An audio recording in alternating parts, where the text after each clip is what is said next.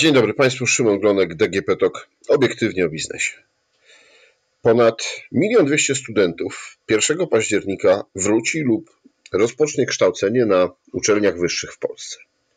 Fundacja Warszawski Instytut Bankowości wraz z Związkiem Banków Polskich przygotowała już po raz siódmy raport Portfel Studenta.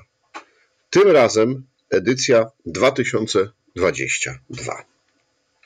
I o studentach i ich portfelach opowie nam dzisiaj Michał Polak, wiceprezes zarządu Warszawskiego Instytutu Bankowości. Dzień dobry panu. Dzień dobry, witam serdecznie. E, panie Michale, no to zacznijmy od e, takiego e, statystycznego portretu studenta.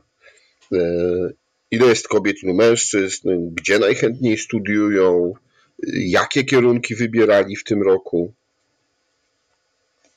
Tak, no tutaj faktycznie, tak jak pan redaktor e, wspomniał, staramy się tej sytuacji nie tylko finansowej, ale też takiej powiedzmy demograficzno-statystycznej e, przyglądać już od e, kilku lat i przy okazji rozpoczęcia każdego nowego roku akademickiego.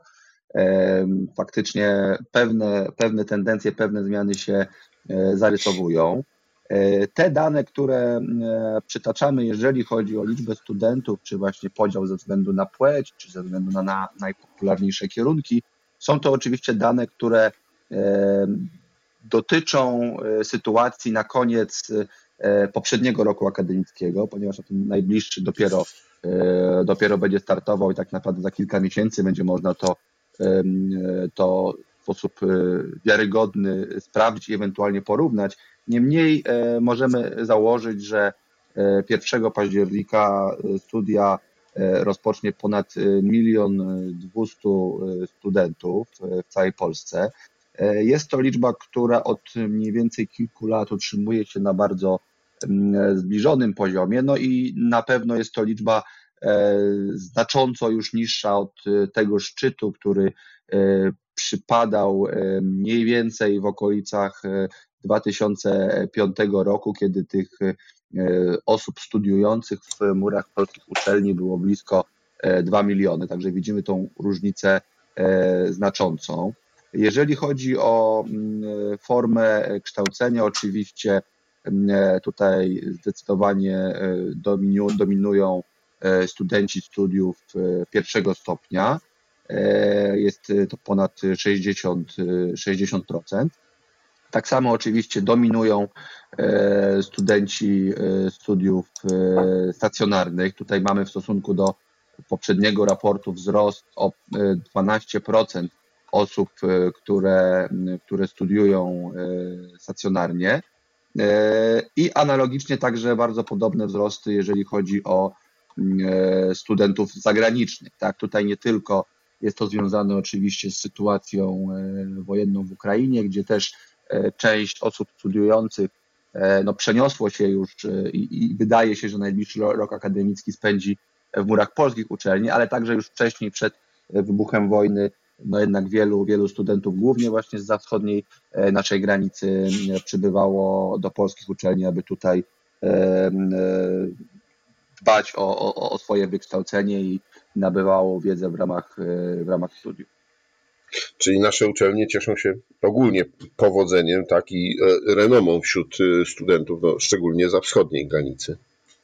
Tak, to już jest też tendencja, która już od dłuższego czasu się, e, się utrzymuje. Są to studenci zarówno z Ukrainy, ale także chociażby z Białorusi.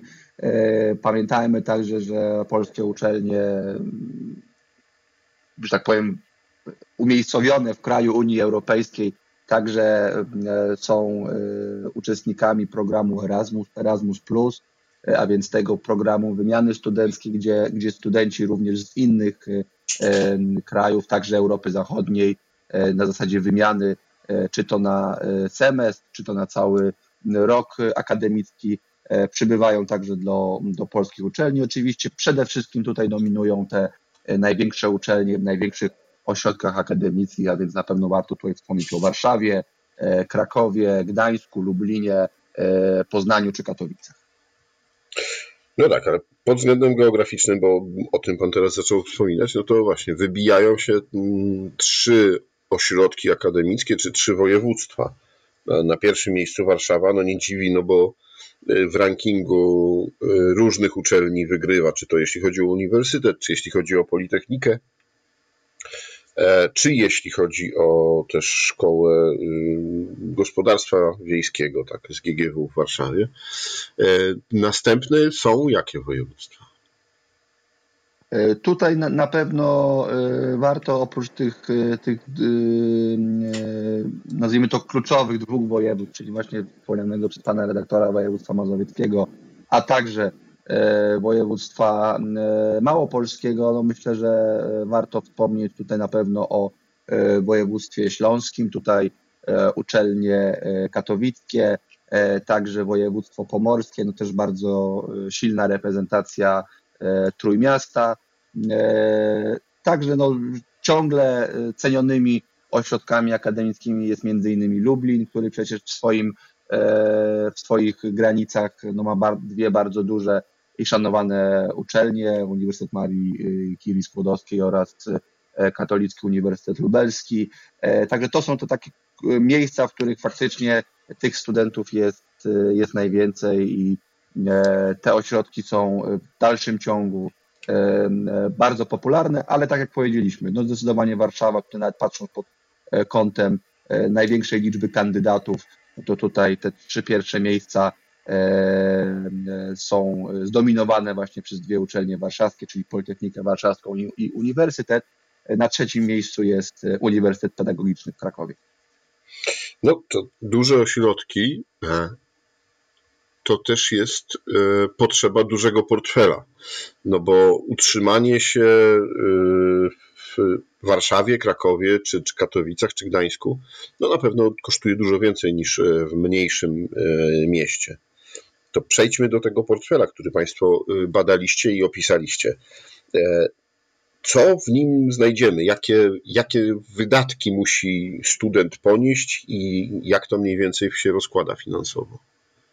Tak, można powiedzieć e, trochę metaforycznie, że w tym roku e, w portfelu studenta znajdziemy coraz mniej. To znaczy, niestety, sytuacja finansowa i materialna polskich studentów no jest w jakimś wymiarze jednak odzwierciedleniem i odbiciem e, portfeli dorosłych e, Polek i Polaków.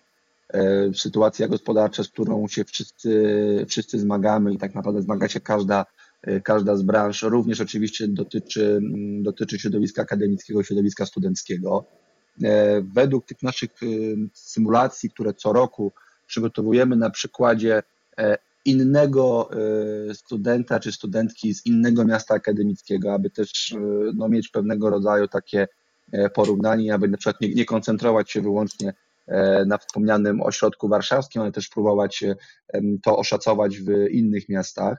W tym roku poświęciliśmy uwagę przykładowej studentce architektury z Gdańska, studentce studiów niestacjonarnych, a więc tutaj to warto już na wstępie podkreślić, no bo jednak takim miesięcznym zestawieniu e, największe obciążenie stanowi e, koszt czesnego, to jest ponad 600 e, zł. Oczywiście czesne jest na ogół płacone albo w takiej formule semestralnej albo rocznej. No niemniej podzieliliśmy tą liczbę właśnie na liczbę miesięcy przypadającą na semestr i to jest mniej więcej kwota wtedy około 650 zł miesięcznie.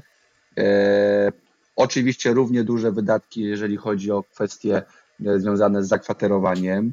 E, tutaj także ponad 500 zł to w takiej sytuacji, w której e, studentka wynajmuje pokój, a nie, a nie całe, całe mieszkanie na swoją wyłączność. A także oczywiście wysokie, wysokie koszty i rosnące koszty związane z tymi, nazwijmy to, wydatkami codziennymi, takimi jak zakupy spożywcze, e, zakupy artykułów higienicznych, e, czy nawet komunikacja. Tak? To wszystko nam e, ubiera się w taki, w taki rachunek, który opiewa na kwotę ponad 3100 zł, co jest kwotą w skali historii naszego raportu, kwotą zdecydowanie najwyższą. Względem ubiegłego roku jest to wzrost o ponad 400 zł.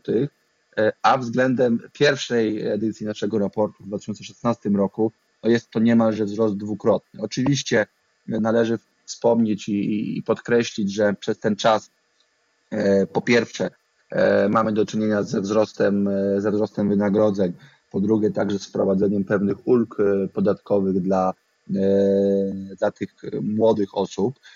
Niemniej no jest to znaczący, znaczący wzrost i jeżeli ten wzrost przypada w tak trudnej sytuacji gospodarczej, w jakiej obecnie się znajdujemy, na pewno stanowi to bardzo istotne obciążenie dla studenckiego portfela.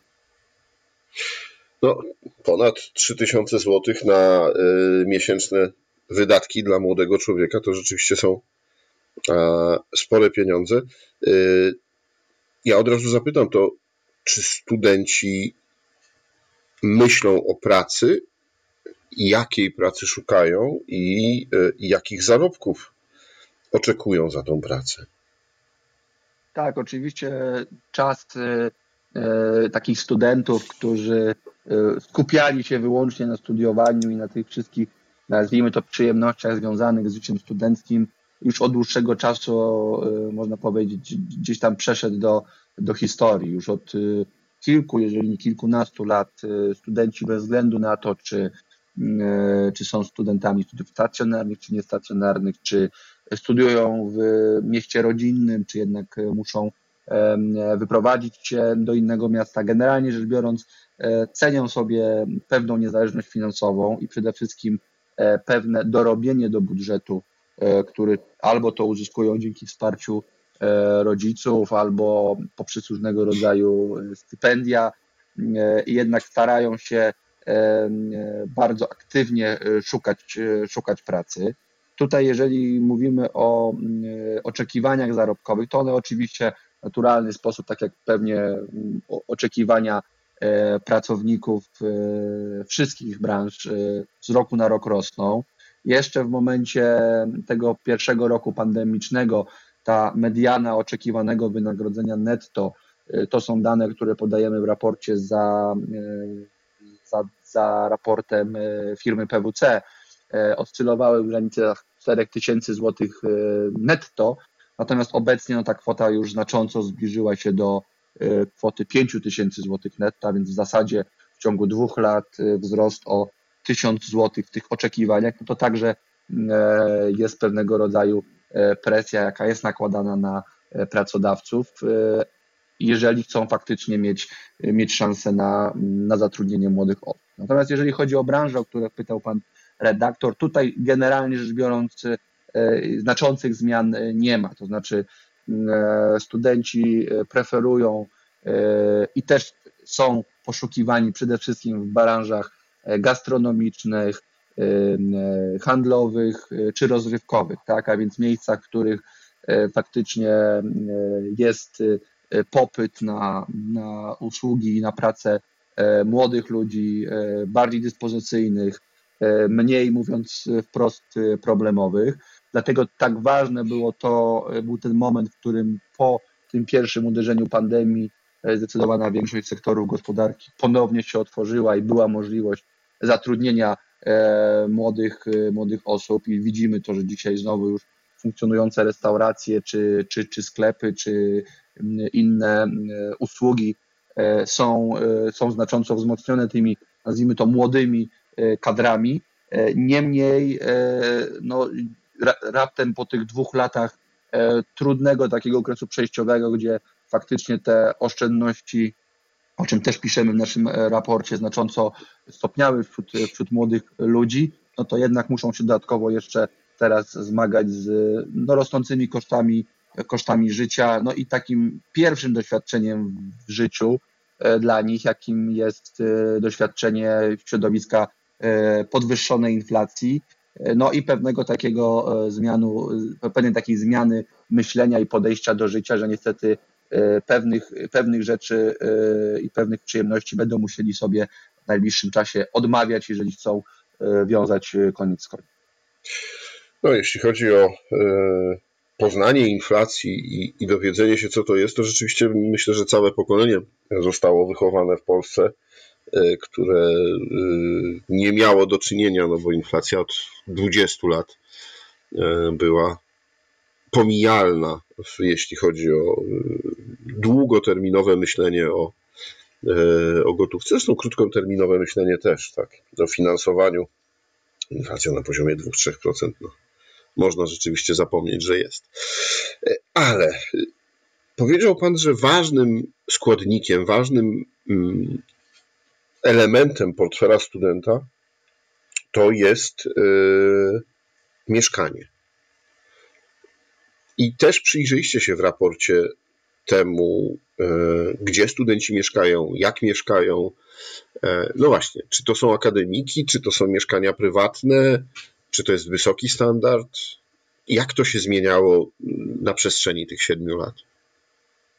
Tak, tutaj można powiedzieć, że e, też oczywiście pewne zmiany e, zanotowaliśmy, natomiast e, myślę, że warto wspomnieć o tych zmianach bardziej w perspektywie tych ostatnich dwóch, trzech lat. To znaczy my zauważyliśmy po pierwsze, jeżeli chodzi o, o miejsce zamieszkania, utrzymanie się pewnej tendencji, którą oczywiście rozpoczęła i zapoczątkowała pandemia, to znaczy, że E, mimo tego, że zdecydowana większość uczelni wróciła do e, formuły stacjonarnej, e, to dzisiaj nadal, i to są dane za lipiec bieżącego roku, a więc bardzo, bardzo świeże, nadal najbardziej preferowanym miejscem i formą zakwaterowania dla studentów utrzymuje się mieszkanie w domu rodzinnym, i dzięki temu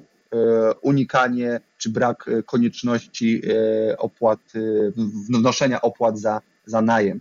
Oczywiście tutaj mamy pewnego rodzaju spadek w stosunku do roku 2021. Tam ten odsetek wynosił około 50%. Dzisiaj jest to 43%. Niemniej nadal jest to dominująca, dominująca forma, co pokazuje, że doświadczenie właśnie, kiedy to powodu wprowadzenia edukacji zdalnej studenci z zupełnie oczywistego e, powodu zrezygnowali z wynajmu e, mieszkań e, czy też pokoju w akademiku w miastach, w których studiują, na rzecz powrotu do domu rodzinnego i faktycznie zaoszczędzenia no, znaczących, znaczących kwot. Wydaje się, że, że, że dzisiaj również taka tendencja, nawet jeżeli delikatnie mniejsza, to nadal jest jest dominująca. Oczywiście na drugim miejscu są, są osoby, które, e, które deklarują mieszkanie w wynajmowanej nieruchomości. To jest w tym roku około 34%. No i e, kolejne, e, kolejne pozycje to oczywiście mieszkanie w, w akademiku, niecałe 10%, co oczywiście wynika nie tyle z niechęci do mieszkania w akademiku, co po prostu no, z ograniczonej podaży E, miejsc, e, jaką akademiki e, są w stanie zaoferować studentom i po prostu no, no, te miejsca, mówiąc kolokwialnie, schodzą zawsze jak na pniu i, i, i bardzo trudno jest zdobyć takie miejsca w akademiku. Zwłaszcza, że tak jak też warto podkreślić, no standard mieszkania w tym akademiku też jest z roku na rok coraz wyższy. One naprawdę zaczynają e, nawet w niektórych przypadkach przypominać e, dobrej klasy hotele. E, są również te tak zwane akademiki prywatne, które zaczynają powstawać i być może za kilka, ale myślę, że to jest kwestia co najmniej kilku lat, te tendencje będą się, będą się zmieniać. Oczywiście dla studentów niezmiennie bardzo, bardzo ważnym elementem jest pewnego rodzaju intymność i prywatność, jaką mają w przypadku zakwaterowania. E, zdecydowanie największa, mm, e, największy odsetek naszych badanych studentów e, deklaruje, że, że zajmuje pokój samodzielny. To jest ponad 60%. Natomiast warto podkreślić, że mamy tak naprawdę pojawienie się, pojawienie się w tym roku po raz pierwszy takiej odpowiedzi i to już w wymiarze 16%, co jest myślę, że znaczącym, e, znaczącym wzrostem w stosunku do roku ubiegłego, e, a więc e, deklaracje studentów, którzy deklarują, że zajmują całą nieruchomość samodzielnie, tak? czyli tutaj wynajmują te różnego rodzaju kawalerki, mikroapartamenty, jednak tutaj wydaje się, że też to doświadczenie E, pandemii e, e, spowodowało, że w miarę możliwości unika się jednak dzielenia pokoju, czy nawet tak jak w przypadku tych 16% całego, całego mieszkania z, z innymi osobami, aby jednak sobie zapewnić pewnego rodzaju komfort i taką, taką niezależność, samodzielność i, i przede wszystkim, przede wszystkim prywatność. No dobrze, to jeszcze e, ostatnie pytanie. Odnośnie oszczędności, o których też Pan wspominał i o których piszecie. E, czy polscy studenci oszczędzają? Czy to mają e, w głowie taki, e, no właśnie, ten swój portfel, w którym mają przeznaczone, nie wiem, x złotych albo x procent na to, żeby odłożyć na przyszłość, na jakieś ekstra wydatki? E, ja powiem tak, e, polscy studenci na pewno e, chcieliby oszczędzać, natomiast na pewno czasem nie potrafią. Czasem też i tak też podejrzewamy po prostu, no faktycznie te miesięczne wydatki są na tyle wysokie, że no tych możliwości do odłożenia jakichś pieniędzy na koniec miesiąca jest, jest stosunkowo niewiele. Oczywiście patrząc na, na wyniki też badań, które, które przywołujemy w naszym raporcie, ten odsetek osób, które deklarują, że miesięcznie nic nie są w stanie zaoszczędzić, utrzymuje się na rok do roku w takim samym poziomie, to jest 13%.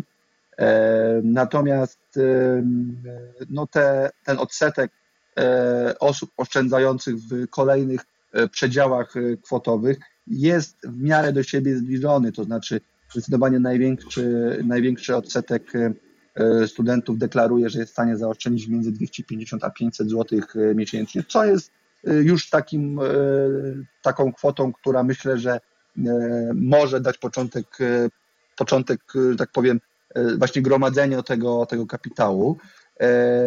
Nieco mniej deklaruje te kwoty, te kwoty niższe, czy między 100 a 250, czy, czy, czy po prostu po, e, nawet poniżej 50 zł.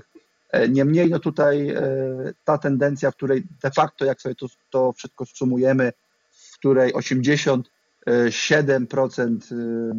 polskich studentów jednak próbuje co miesiąc coś zaoszczędzić, jest, jest taką tendencją, która nas cieszy. Natomiast to, co nas martwi, i to jest na pewno też efekt, tak jak powiedziałem wcześniej, tych najpierw problemów związanych z pandemią i ograniczeniem źródeł zarobkowania, teraz na pewno związanych z sytuacją gospodarczą i jakby wzrostem cen w, wielu obszarach, to to, że e, blisko co piąty polski student deklaruje, że obecnie nie ma żadnych oszczędności. To znaczy, e, my domniemujemy, że e, jest to sytuacja, w której pewne kwoty mieli zgromadzone, natomiast poprzez to, że nie mogli przez jakiś czas zarabiać, no bo część branż było pozamykanych. E, teraz dodatkowo muszą, e, no mówiąc wprost, wydawać miesięcznie więcej. To spowodowało, że jednak tych oszczędności jakichś znaczących nie mają. I to jest na pewno sytuacja, która, która, która wymaga dalszego przyglądania się. Oczywiście tych takich najbardziej zapobiegliwych studentów, a więc tych deklarujących stan swoich oszczędności powyżej 10 e, tysięcy złotych jest e, no, stosunkowo niewiele, to jest 15%.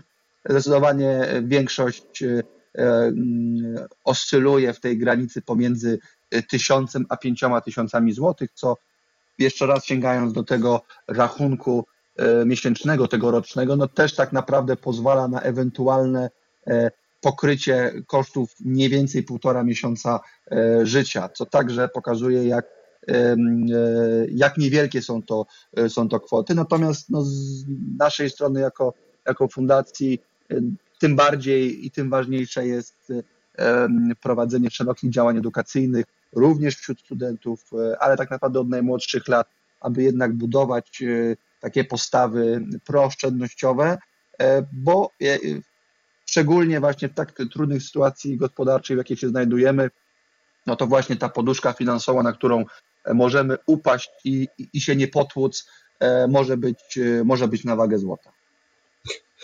No, dokładnie taki. Oby też studenci e, myśleli o tym w przyszłości. E, dziękuję panu bardzo za rozmowę i przybliżenie nam e, portfela i obrazu, e, szczególnie tego finansowego polskiego studenta Anno Domini 2022. Moim i Państwa gościem był pan Michał Polak, wiceprezes zarządu Warszawskiego Instytutu Bankowości. Dziękuję bardzo.